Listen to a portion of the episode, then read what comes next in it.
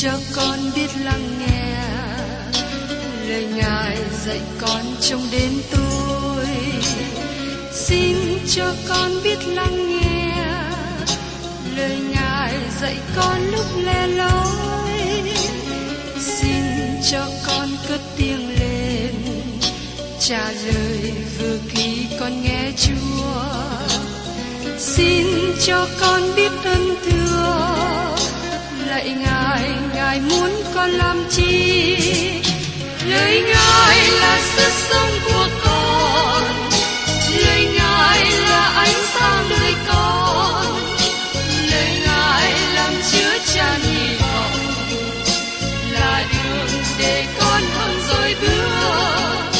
Lời Ngài đừng chết ngất niềm vui, trọn vẹn ngàn tiếng hát đầy vơi. Lời Ngài đổi mới cho cuộc đời, lời Ngài hạnh phúc cho chân ai. Xin cho con biết lắng nghe lời Ngài dạy con trong cuộc sống.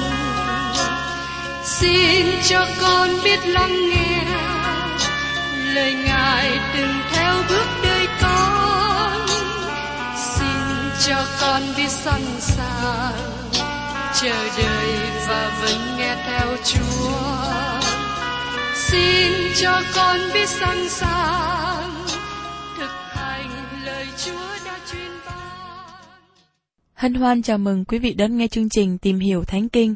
Đây là một chương trình học Kinh Thánh liên tục và hệ thống trong thời gian năm năm. Chúng ta sẽ lần lượt khảo sát từ Sáng Thế Ký cho đến Khải Huyền.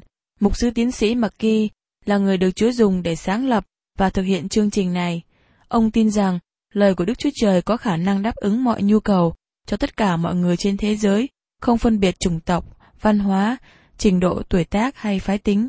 Ước mong quý vị theo dõi liên tục và giới thiệu cho thân nhân bạn hữu cùng đón nghe. Quý vị và các bạn thân mến, trong chương trình Tìm Hiểu Thánh Kinh vừa qua, tôi đã cùng với các bạn khởi sự tìm hiểu ở trong sách Xa-cha-ri đoạn ba, nói đến khải tượng của Giô-suê với Sa-tan. Tôi xin nhắc lại phần đầu của phần Kinh Thánh này, và sau đó chúng ta sẽ tìm hiểu tiếp tục. Đoạn, Đức Giê-hô-va cho ta xem thấy thầy tế lễ Giô-suê đang đứng trước mặt thiên sứ Đức Giê-hô-va, và Sa-tan đứng bên hữu người, đặng đối địch người. Đức Giê-hô-va phán cùng Sa-tan rằng, hỡi Sa-tan, nguyền Đức Giê-hô-va quở trách ngươi, nguyền Đức Giê-hô-va là đấng đã kén chọn Giê-ru-sa-lem quở trách ngươi. Chớ thì, này há chẳng phải là cái đóm đã ra từ lửa sao? Bây giờ xin mời quý vị cùng xem tiếp ở trong Xa-cha-ri đoạn ba câu ba. Vả, Giê-hô-suê mặc áo bẩn, đứng trước mặt thiên sứ. Khải tượng về Giê-hô-suê thầy tế lễ cả thật sự đi xa hơn chính con người của ông. Chúng ta sẽ học biết trong khải tượng này cho chúng ta câu hỏi rất khó khăn. Vấn đề khó khăn là, chúng ta biết rằng Chúa đang đưa dân Y-sa-đen trở về đất hứa và Ngài đang ngự giữa họ, và họ sẽ được phục hồi một cách hoàn toàn là dân của Ngài. Điều đó chưa xảy ra, nhưng Chúa sẽ làm điều đó. Ngài sẽ ban phước cho họ trong xứ đó. Làm cách nào mà Đức Chúa Trời có thể thực hiện được khi mà dân tộc này vẫn còn xa cách Ngài? Trong thời của Sa-cha-ri, dân Israel ở xa cách Đức Chúa Trời và sống trong tội lỗi. Sự việc ngày nay cũng giống như thế. Làm cách nào nó trở thành đất thánh khi mà tội nhân ở trong đó? Tiến sĩ Unger xác nhận vấn đề theo cách này. Trong các khải tượng này, hướng về mục tiêu kỳ diệu của Đức Chúa Trời đối với dân Israel thể hiện qua việc phán xét kẻ thù nghịch của họ và phục hồi lại cả đất và dân chúng. Nhưng một câu hỏi chủ yếu được nêu lên, làm cách nào mà Đức Chúa Trời thánh khiết có thể hoàn tất dự định như thế với một dân tộc tội lỗi dơ bẩn? Làm cách nào sự sáng kỳ diệu của ân điển thánh đến với họ thích hợp với sự công bình của Đức Chúa Trời? Tôi nghĩ lời giải thích cho vấn đề khó khăn này sẽ trở nên rõ hơn khi chúng ta tìm hiểu về khải tượng. Giờ đây, Giê-hô-suê đang đại diện cho cả một dân tộc. Khi chúng ta đọc tiếp, chúng ta thấy rằng ông mặc chiếc áo choàng rất dơ bẩn. Các bạn còn nhớ khi chúng ta học hỏi về chức vụ của thầy tế lễ cả, các bạn nhớ rằng thầy tế lễ cả phải mặc áo không đốm dơ nào. Nếu dơ, ông không được phụng sự Đức Chúa Trời. Giê-hô-suê thật sự là một thầy tế lễ cả trong thời gian đó, nhưng trong khải tượng này, ông đại diện cho cả dân tộc. Giê-hô-suê là một người không có hoàn toàn, dầu rằng ông là thầy tế lễ cả cho Đức Chúa Trời. Ông được diễn tả là người dơ bẩn. Điều đó có thể là một sự thật trong cá nhân của Giê-hô-suê. Tôi không biết rõ, nhưng tôi biết chắc rằng thầy tế lễ cả luôn luôn đại diện cho cả dân chúng Israel. Chẳng hạn như vào ngày đại lễ chuộc tội, thầy tế lễ sẽ vào nơi chí thánh đại diện cho cả dân chúng. Trong cùng phương cách đó, Chúa Giê-xu là thầy tế lễ thượng phẩm, Ngài đại diện cho tất cả những cơ đốc nhân, tức là hội thánh. Ngày nay, Chúa Giê-xu đang hiện diện trước mặt Đức Chúa Trời cho chúng ta. Nhìn xem Giê-hô-suê trong bối cảnh mười khải tượng của Xa-cha-ri như là một bức tranh tiên tri của quốc gia Y-sên sẽ giúp chúng ta thoát khỏi sự diễn giải giới hạn. Ông Leupold nói về thầy tế lễ cả như sau. Ông đại diện và nhân cách hóa cho Y-sên trong chức vụ thánh, vì cả đất nước này mà thầy tế lễ cả cầu nguyện. Ông vào nơi chí thánh và mang tội lỗi cho cả dân tộc. Vì thế, chúng ta không được đề cập hay ứng dụng đoạn này cho chính cá nhân của Giê-hô-suê hay cho chính thầy tế lễ cả Giê-hô-suê. Chúng ta phải kết luận rằng, tình trạng của ông chính là tình trạng của dân Israel. Sự tha tội của ông là phương cách biểu lộ về chính họ. Lời an ủi và bảo đảm được ban cho ông cũng ứng dụng cho dân Israel.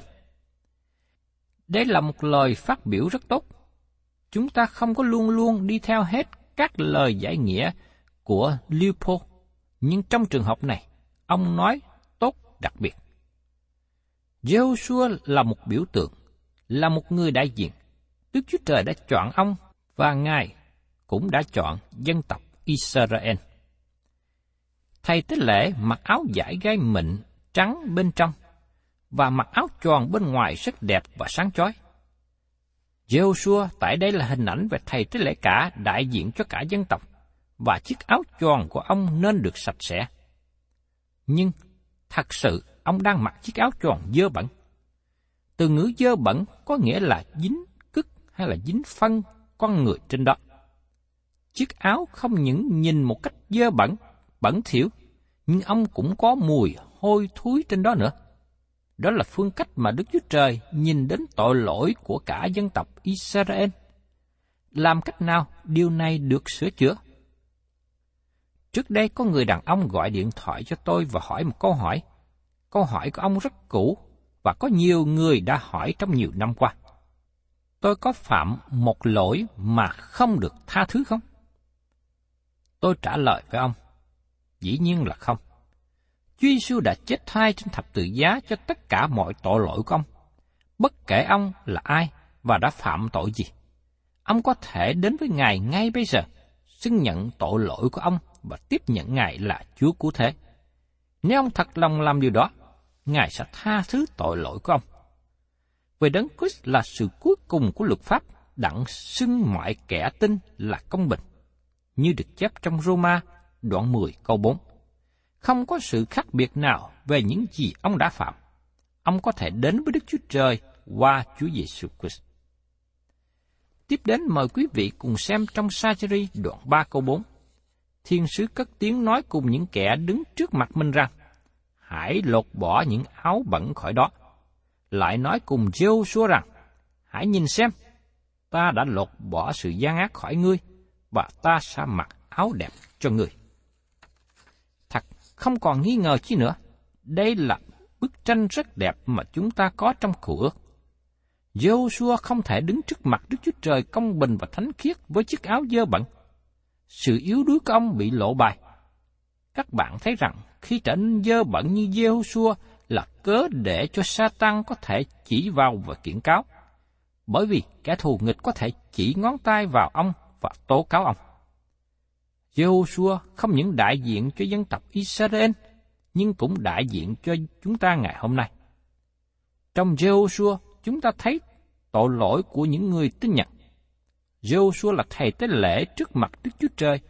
Ngài đã chọn các thầy tế lễ trong Cựu Ước. Trong thời của chúng ta, mỗi người tin nhận Chúa Giê-xu là một thầy tế lễ trước mặt Đức Chúa Trời. Nhưng một số người trong chúng ta đang đứng trong chiếc áo dơ. Các bạn thấy rằng, chiếc áo dơ biểu tượng cho tội lỗi và phải được cất bỏ đi.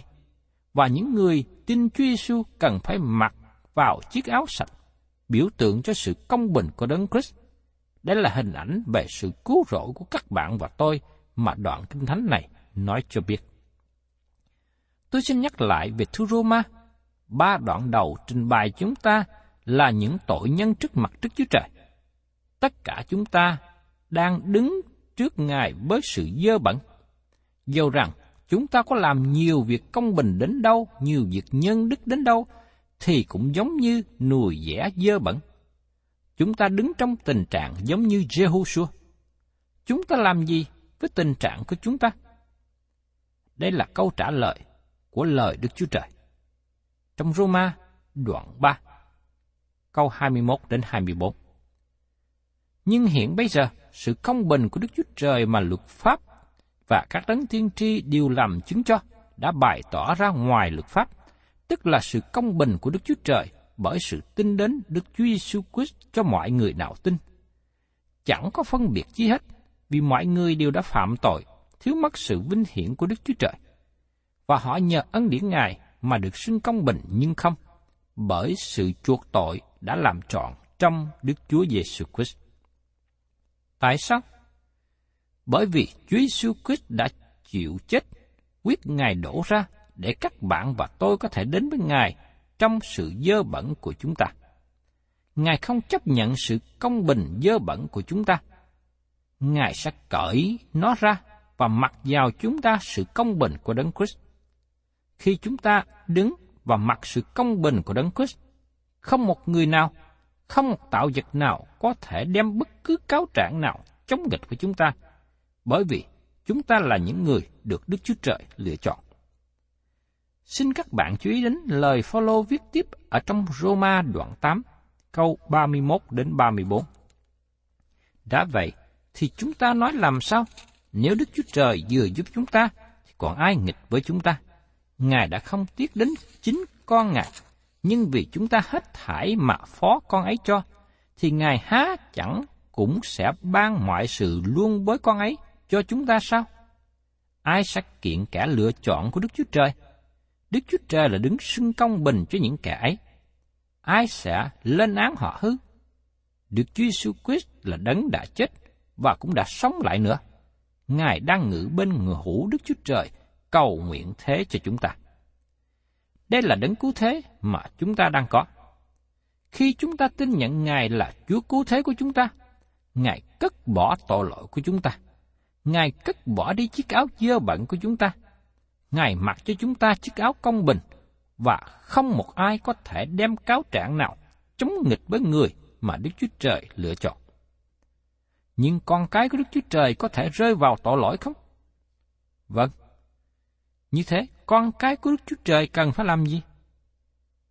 Còn nếu chúng ta xưng tội mình, thì Ngài là thành tín công bình để tha tội cho chúng ta và làm chúng ta sạch mọi điều gian ác.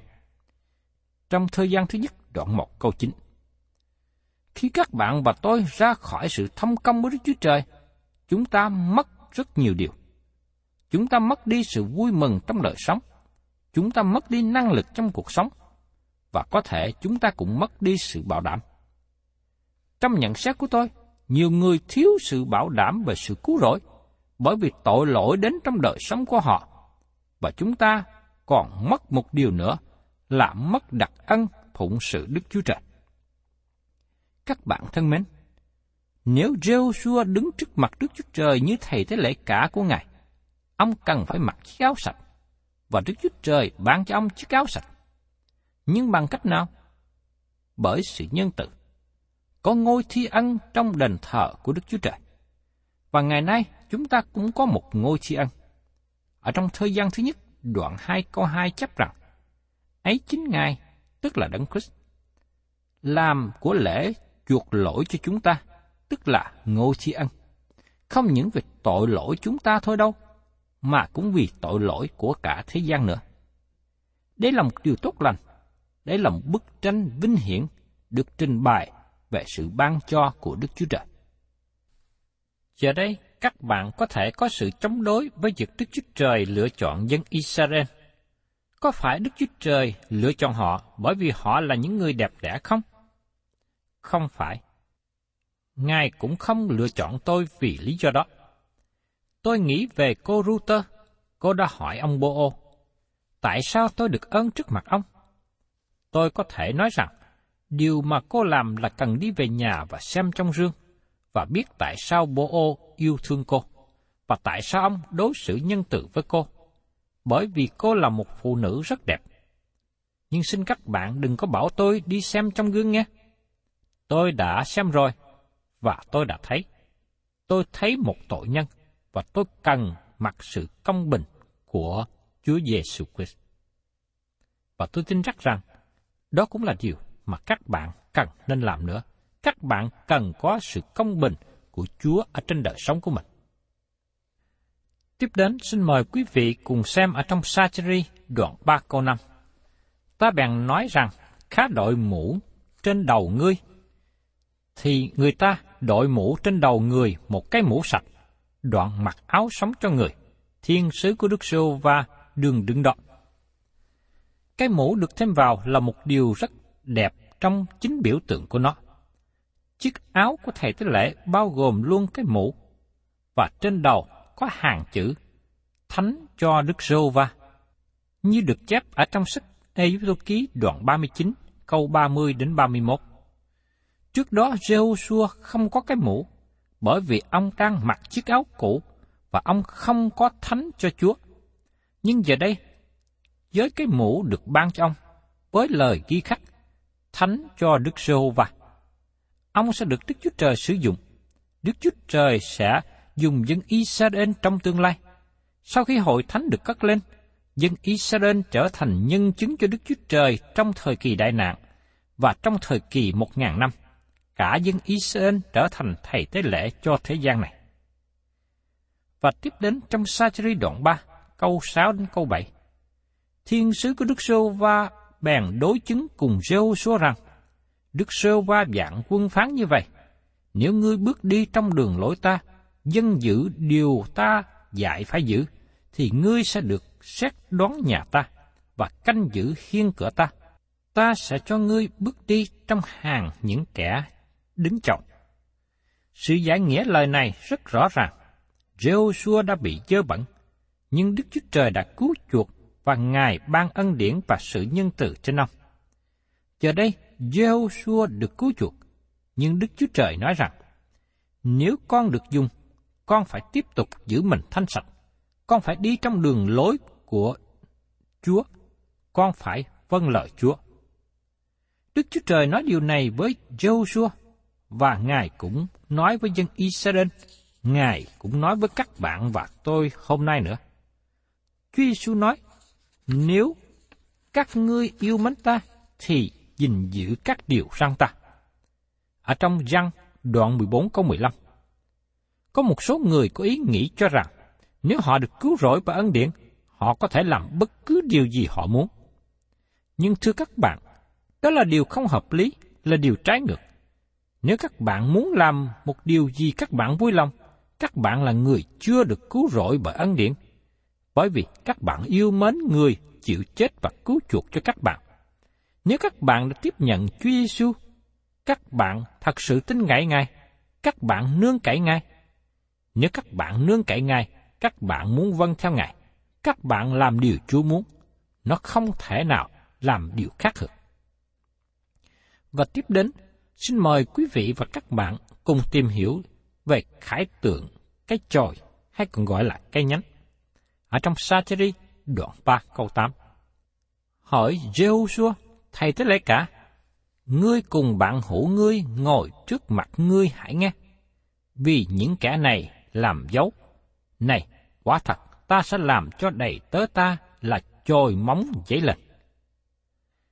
Đầy tớ ta là chồi móng dấy lên là một hình ảnh đặc biệt về Chúa Giê-xu Christ. Cái chồi hay cái nhánh là một hình ảnh quen thuộc nói về Mê-si-a. Tiên tri Ê-sai dùng hình ảnh này để nói tiên tri về sự đến lần thứ nhất của Chúa cụ thể. Trong Ê-sai đoạn mười một câu một nói rằng, có một cái chồi nứt lên từ gốc Ê-sai, một nhánh từ rễ của nó sẽ ra trái. Và Giê-rê-mi dùng cái nhánh để nói về sự đến của Đấng Christ như vua của trái đất này. Trong Giê-rê-mi đoạn hai mươi ba câu năm, Đức Giê-hô-va phán, này những ngày đến, bấy giờ ta sẽ dấy lên cho David một nhánh công bình, Ngài sẽ cai trị, lấy cách khôn ngoan mà ăn ở, làm sự chánh trực công bình trên đất. Và lời ở trong sách Xa-cha-ri nói rằng, hỡi Giô-suê, thầy lấy tế cả, ngươi cùng bạn hữu ngươi ngồi trước mặt ngươi hãy nghe. Tại đây, Đức Chúa Trời đang nói với Giô-suê, cũng như Ngài nói với những thầy tế lễ anh em. Và tiếp đến ở trong Xa-cha-ri đoạn ba câu chín. Vì này, hòn đá mà ta để trước mặt Giô-suê chỉ một hòn mà có bảy con mắt.